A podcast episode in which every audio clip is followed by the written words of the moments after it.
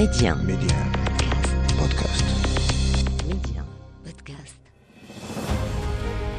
يقال من لا تاريخ له لا مستقبل له والتاريخ المغربي ماض مجيد يحفل بالوقائع والأحداث أفتح معكم أنا محمد الغول كتابه وأختار لكم منه كل أسبوع صفحة من صفحاته المشرقة صفحات من التاريخ ميدي 1 محمد الغول تاريخ المغرب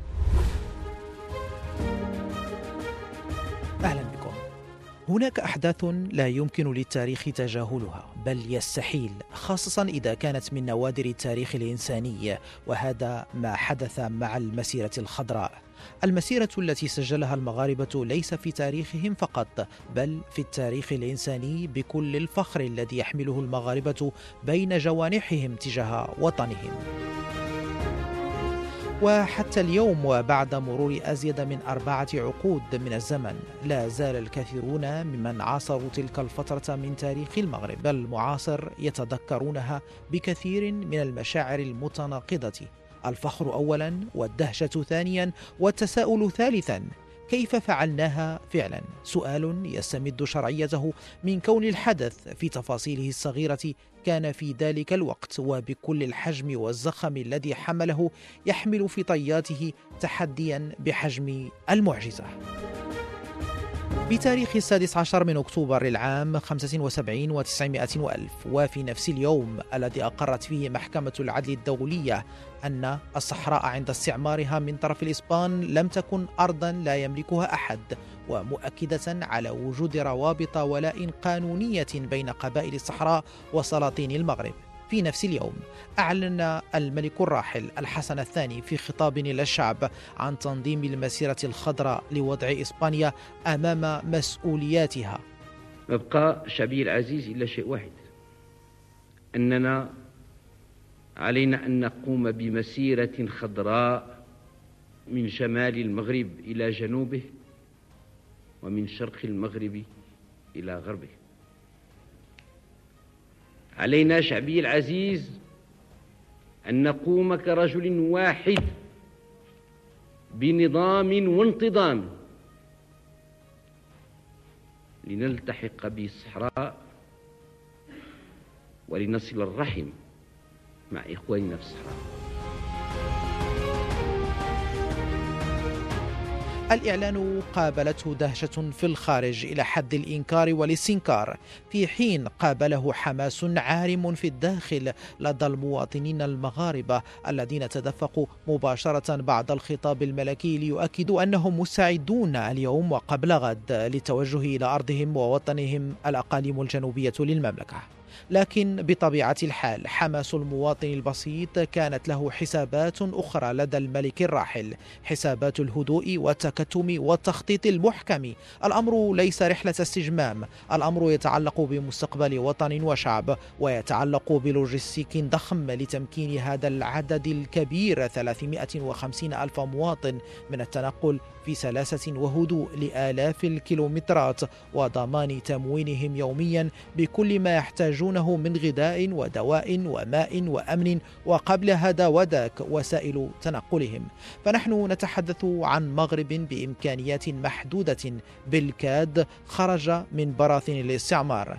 لكن هذا الحدث بالذات أثبت أن عزيمة المغاربة لا يفلها أي مستحيل مهما على وغلا خاصة عندما يتعلق الأمر بالدفاع عن تراب الوطن. بالنسبة للملك الراحل الحسن الثاني الأمر لم يكن مغامرة بل سعيا لتحقيق هدف واضح ومعلن. لكن الاحتمالات كانت مفتوحة فالجيش الإسباني كان يضع يده على الزناد عند الحدود الوهمية. اليوم نتوقف عند هذا الحدث الاستثنائي بكل معنى الكلمة استثنائي في شكله وطبيعته وأهداف مساره ونتائجه. سنتوقف عند تلك التفاصيل الصغيرة اليومية التي صنعت استثنائية هذا الحدث. وليس هناك أفضل من قد يضعنا في قلب هذه التفاصيل بحكه الممتع. من ضيفنا الأستاذ محمد الصديق معنينو الصحفي والمسؤول السابق بوزارة الاتصال. والذي عايش تطورات هذا الحدث عن قرب ومن الداخل لحظة بلحظة قبل وأثناء وبعد المسيرة الخضراء. أستاذ محمد صديق معنينو بداية سعيد بالترحيب بك مرة أخرى ضيفا عزيزا على إذاعة ميديا. شكرا على الدعوة. أستاذي نحن نتفق على أنه ليس هناك أي مواطن مغربي لا يعرف المسيرة الخضراء كحدث تاريخي بارز وفارق في التاريخ المغربي المعاصر وتداعياته كذلك. لكن الكثير من التفاصيل المهمة والحيوية حول هذا الحدث غير المسبوق في التاريخ البشري ربما تغيب عن المتابع البسيط.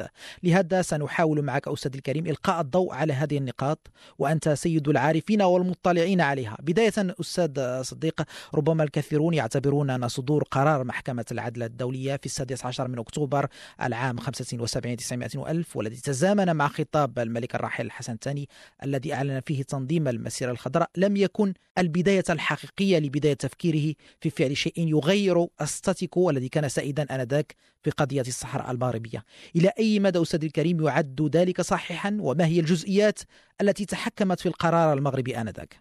هو لابد من التذكير في البداية بأن قضية الصحراء لم تنشأ سنة 1975 المغرب كما يعلم الجميع تم احتلاله من طرف قوتين القوة الفرنسية في وسط المغرب في شماله كانت إسبانيا وفي الجنوب في طرفايا في سيدي إفني وفي الصحراء كانت إسبانيا بطرق مختلفة للاحتلال والاستعمار. عندما فاوض الفرنسيين وعاد محمد الخامس من المنفى استرجع المغرب الجزء الذي كانت تحتله فرنسا. ثم استرجع الجزء الذي كانت تحتله إسبانيا في الشمال. ثم استرجع مدينة طنجة التي كانت تحت حكم دولي. وسنتين ثلاث سنوات بعد الإعلان عن استقلال المغرب استعاد المغرب منطقة طرفاية بعد أن رفضت إسبانيا نداءات متعددة لاسترجاع هذا الجزء من المغرب. وأذكر أن الملك الحسن الثاني على رأس وحدة عسكرية كان في ضواحي قلميم وأخذ المبادرة دون أن يستشير القائد الأعلى للجيش وهو والده محمد الخامس وقطع الاتصال مع الرباط وذهب على رأس الجيش إلى أن وصل إلى طرفايا ورفع العالم العالم المغربي واضطرت القوات الاستعمارية الإسبانية إلى المغادرة. فننتظر حتى سنة 1969 لاسترجاع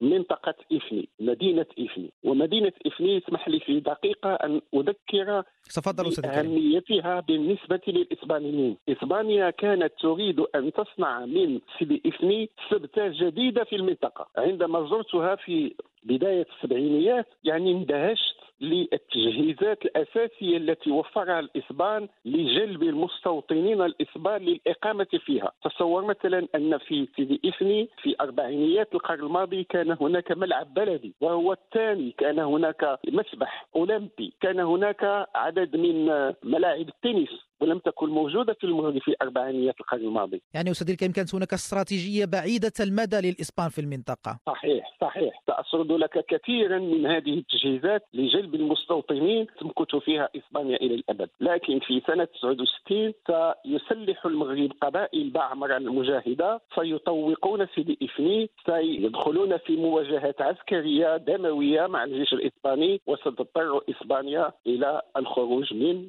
سيدي إفني. بقيت الآن قضية الصحراء كانت معروضة على الأمم المتحدة هي وسيدي إفني في ملف واحد. وكانت الأمم المتحدة تطلب من إسبانيا الدخول في مفاوضات مع المغرب لاسترجاع المنطقتين في 73 74 قامت إسبانيا بعدد من المبادرات، اولا قامت بإحصاء للسكان المقيمين في الصحراء ولم تقم بإحصاء السكان الذين هاجروا من الصحراء وكان عددهم حسب الإحصاء الإسباني 73 ألف، بعد ذلك قامت بتأسيس حزب سياسي حتى تعطي للرأي العام الدولي أن هذه المنطقة فيها حزب سياسي فيها شبه برلمان فيها يعني في إطار السياسة التي كانت تنهج إسبانيا عندك لتأكيد أن المنطقة إسبانيا كما تسميها الأراضي الإسبانية ما وراء البحار. لتنظيم استفتاء للوصول إلى هذه الغاية التي أشرت إليها وبدأت الاستعدادات لتنظيم الاستفتاء. وكان المغرب حاول الدخول مع إسبانيا في مفاوضات لكن إسبانيا كانت تجيبنا دائما يعني ما بيننا وبينكم إلا الخير والإحسان. هذه أرض وجدتها خلاء.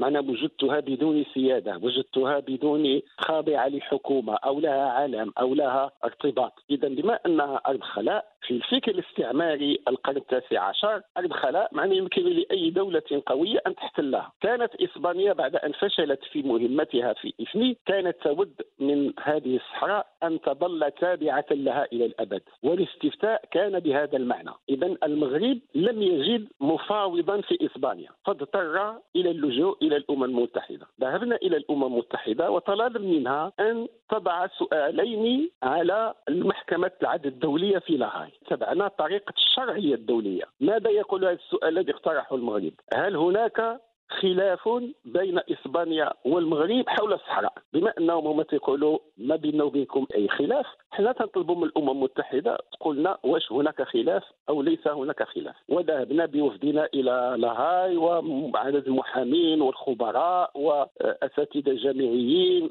وألقينا مجموعة من العروض وذهبت إسبانيا وهي كذلك بعدد الخبراء والأساتذة الجامعيين وألقوا وانتظرنا ماذا ستقول المحكمه الدوليه جاءت محكمة العدل الدوليه لتقول هناك خلاف بين المغرب وإسبانيا حول قضية الصحراء. هذا كان أول انتصار دولي للمغرب في قضية الصحراء. فورا ستقول الأمم المتحدة على إسبانيا أن تقوم بتوقيف كل مبادرة جديدة في الصحراء. لماذا؟ لأن هناك خلاف.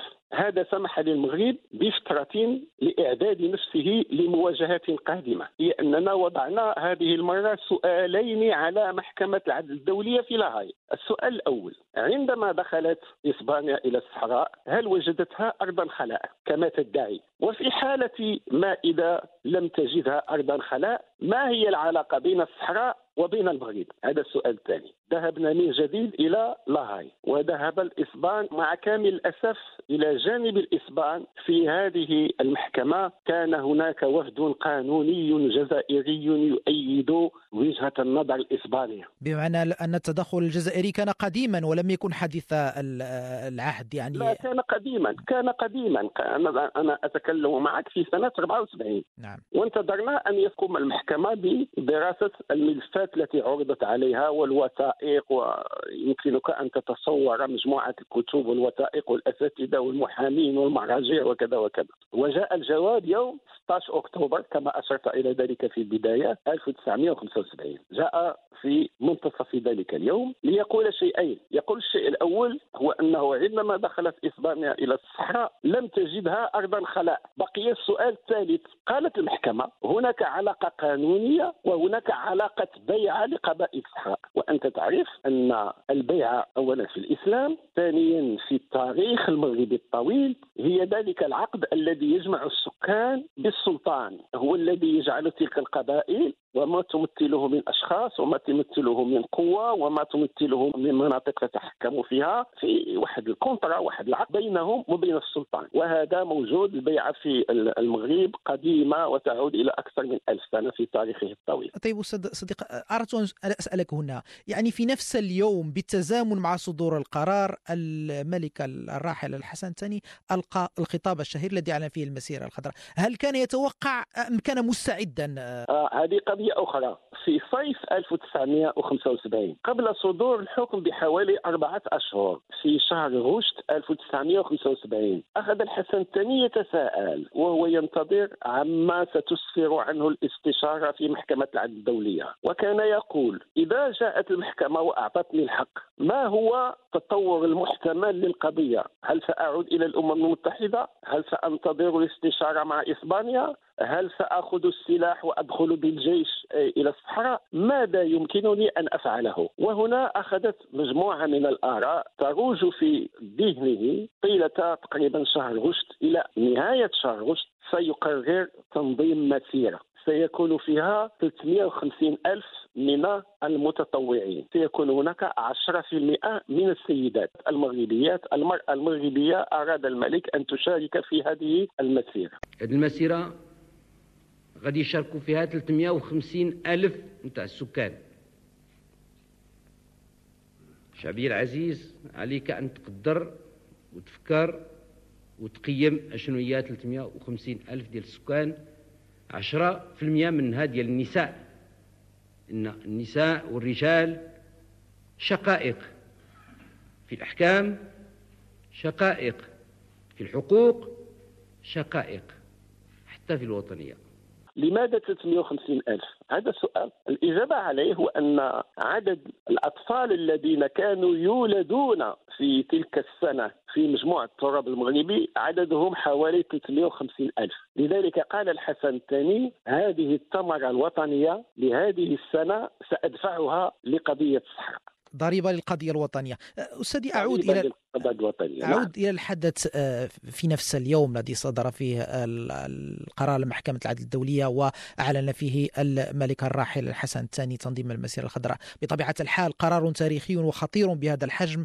آه، أستاذ صديق كانت له بالتأكيد ردود فعل آنية في المجتمع الدولي أصدقاء وأعداء المغرب. كيف استقبل إعلان الراحل الحسن الثاني عن تنظيم المسيرة الخضراء خارجيا وداخليا؟ إذا إذا إذا سمحت سأضيف شيئا تفضل. انطلاقا من شهر غشت لأن نحن قلنا الآن الملك قرر أن ينظم المسيره الخضراء في نهاية شهر غشت لكن تنظيم مسيره خضراء ب 350 ألف من البشر سينقلون من مدنهم وقراهم إلى منطقة طرفايه هذا شيء خارق للعادة بالنسبة لمغرب 1975 أكيد الامكانيات كانت أقل كان لابد من الاستعداد. أنت ستذهب إلى منطقة لا يوجد فيها ماء ولا يوجد فيها كهرباء ولا توجد فيها مواد غذائية ولا توجد فيها دور للسكن و 350 اولا خصك تنقلهم ثانيا توفر لهم الإقامة ديالهم الأكل ديالهم تصور 350 ألف ديال الناس. إلى كل واحد كذا جوج أو ثلاثة خبزات في النهار تيخصك أكثر من مليون خبزات في النهار. 1975 المطاحين ما كانش يمكن لها تنتج مليون خبز في النهار. اذا ما هو الحل؟ سيستدعي الحسن الثاني ثلاثة من كبار الضباط وسيدون القسم بين يديه وسيكلفهم بإعداد رحلة 350 ألف من الناس. للتفكير في ضمان وصولهم بسلام. تصور أن الذي سيغادر وجدة في شاحنة لا بد أن يقطع 1600 كيلومتر قبل أن يصل إلى طرفاية الذي سيأتي من طنجة كذلك. إذا لا بد من تنظيم هذا الزحف البشري المتوجه نحو الجنوب. يعني أستاذ الكريم بنظرتنا حاليا إلى ذلك الزمن الأمر ربما أشبه ما يكون بالمعجزة. صحيح معجزة. معجزة لأن ما كانش أوتوروت القطارات اللي كانت عندنا إلى شتي الصور هي قطارات تعود إلى خمسينيات القرن الماضي. أه محطات ديال التنزيل ديال الوقود ما كانتش موجودة إلا في بعض الطرقات. أه الماء في عين المكان غير موجود. تصور إلى كل واحد عطيتيه خمسة يترود الماء في النهار كنت في الصحراء وكنت في الصهد كثير. أه شحال خص ضربة في 350 ألف خمسة يترود شحال خصك من من آلاف الأطنان ديال الماء في واحد المنطقة ما فيهاش الماء. ما كاينش الماء في طرفايه ما كاينش التليفون في طرفايه اذا هذا كله كان واحد التحدي التحدي اللي تيخصو واحد الإعداد يكون إعداد جيد. ولكن إضافة إلى الإعداد لابد من الحفاظ على السريه لذلك الملك في رمضان آه، من تلك السنة يعني استقبل العمال. أنا لا أريد أن أدخل في التفاصيل لأن سيطول ذلك. ولكن استقبلهم في رمضان ولم يكونوا على علم بماذا سيقول لهم الحسن الثاني. وعندما دخلوا إلى القصر وقفوا وطلب من أن يؤدوا القسم. وأنا يعني آه، عدد من العمال حكوا لي أنهم شعروا بقشعريره في جسدهم وقالوا حفظ الله المغرب ماذا سيقول الملك؟ وأخبرهم بأنه سينظم كذا وكذا وكذا وكل عليهم أن إعداد ديالو كل واحد كانت عنده واحد الجدادة المسائل اللي خصو يضبطها الطحين. خصنا ملي يمشيو هاد الناس البلاد تبقى عايشة طبيعية الماكلة تبقى موجودة النقل يبقى موجود آه، الأمن يبقى موجود ثم أنه تم توزيع آه، يعني عدد المتطوعين حسب السكان الأقاليم. الأقاليم اللي فيها عدد كبير من السكان شملنا عدد كبير والأقاليم اللي فيها أو آه، العمالات مشى قليل إلا في الجنوب نظرا لأنهم قراب مشاو أكثر. من بعد داك الشيء غادي غادي يخبر الحكومة. أنت تعلم بأنه بلاغ صدر بأن الملك سيترأس مجلسا للوزراء. وفيه موافقة على بعض يعني اتفاقيات وعندما دخل الوزراء دخلوا إلى قاعة لم يسبق لهم أن اجتمعوا فيها، لماذا؟ لأنها كانت محصنة من ناحية الاستماع إلى ما يرجو فيها، وهذه القاعة لا زالت موجودة اليوم إلى حد اليوم في القصر الملكي في الرباط وتسمى قاعة المسيرة، وأخبرهم وقال للوزراء هذا ما سأفعله وأنتم أحرار، إذا أراد واحد منكم ألا يدخل معي في هذه المبادرة أو هذه المغامرة فله ذلك. لكن على أساس الا يتكلم في هذا الموضوع والا ينطق بكلمة واحدة في هذا الشعب وغادر القاعه الملك غادر القاعه وتركهم يتحدثون. وعندما عاد تحدث الوزير الأول وهو السي عثمان. وقال جلالة الملك نحن معك ونحن وراء هذه الخطوة وتبارك الله وكذا وكذا. بقي شيء لابد أن أقوله وأنه كان في ذلك الزمان حزبان معارضان قويان. هما حزب الاستقلال وحزب الاشتراكي للقوات الشعبية. فهل يمكن للملك أن ينظم هذه المبادرة دون أن يخبرهما؟ لا لذلك دعا الملك سي بوستا وسي بوعبيد رحمهم الله ل يعني القدوم عندهم أنا زرت السي بوستا وسألته قال لي أنا في الليل كنت في بيتي وقيل لي بأن وزير الخارجية وكان آنذاك أحمد العراقي في الباب يطلبني. وخرجت وأدخلته وقال لي سيدنا قال لك أجي عنده في الصباح في العشرة. وذهب بوستا إلى القصر الملكي وهو ينزل من السيارة لاحظ أن هناك سيارة أخرى توقفت وفيها عبد الرحيم بوعبيد ودخلا عند الملك. وحكى لي أنه أنزلهما إلى بيت يوجد تحت القصر الملكي. وأقفل الباب وقال لي تبادلت النظرات أنا وبوعبيد وقلت يا حفظ الله ماذا جرى في هذه البلاد حتى يقوم الملك بهذه الإشارة فأخبرهما بذلك ولكن قبل أن يخبرهما طلب منهما أداء القسم بالحفاظ على السر وأعطى لكل واحد منهما ورقة صغيرة كتبها بخط يده أقسم بالله العلي العظيم أن أحافظ على السر وأن أمتثل لأوامر جلالة الملك. يعني أستاذ الكريم تحيل هنا على أن عنصر السرية كان اساسيا في تدبير العملية عملية الاستعداد للمسيرة. كان اساسيا وهو الذي أنجح المسيره إلى حد ما بالإضافة إلى الاستعدادات الأخرى. هذه الورقة التي حدثني عنها السي الله يرحمه يعني دار يديه في وجد واحد البسطام ذاك البساطم ديال مراكش القدام وخرجها وقال لي هذه 40 عام هي إلى جانب قلبي منذ 40 سنة. احتفظ بها للذكرى والتاريخ. احتفظ بها للذكرى والتاريخ، فأنا قلت الله يخليك السي محمد أعطيني نصورها باش نخرجها في المذكرات ديالي عطاها لي صوتها وخرجتها في المذكرات ديالي بخط يد الحسن الثاني اللي عطاها. الآن لما الملك دار الخطاب ديالو ديال 16 أكتوبر داخليا وقع واحد الانفجار وطني كبير. أنا ذكرني بذاك الأيام ديال عودة محمد الخامس في 16 نوفمبر 1955 لا يمكنك أن تتصور عدد المظاهرات الكبيرة التي خرجت في كل أنحاء المغرب. واستمرت لأيام وأيام. يعني كان حماسا كبيرا. كان حماسا كبيرا. الملك طلب 350 ألف من المتطوعين. في اليوم الأول للتسجيل سجل 950 ألف مواطن مغربي أنفسهم للذهاب. انظر هذا النجاح الشعبي الكبير. في الخارج وقعت هناك دهشة. الذين شعروا بالدهشة وب هم الجزائريين اولا. وعندنا مذكرات جون دانييل. وجون دانييل هذا هو مدير جريدة Nouvel Observateur الفرنسية. وهو من أصول جزائرية من يهود الجزائر. ومن اليسار الفرنسي مارس الصحافة 40 سنة. يقول في مذكراته في ذلك اليوم 16 أكتوبر 1975 تناولت طعام العشاء على مائدة الرئيس بومدين رحمه الله. شوف هذه الصدفة هذه. وتابعنا معا خطاب الحسن الثاني الذي أعلن فيه عن المسيره الخضراء وقال بأن بومدين وقف ثائرا حاقدا يعني يشعر ب يعني واحد النرفزه كبيرة وقال كلاما هادشي أنا تنقول اللي قال هذاك الصحفي أستحيي أن أردده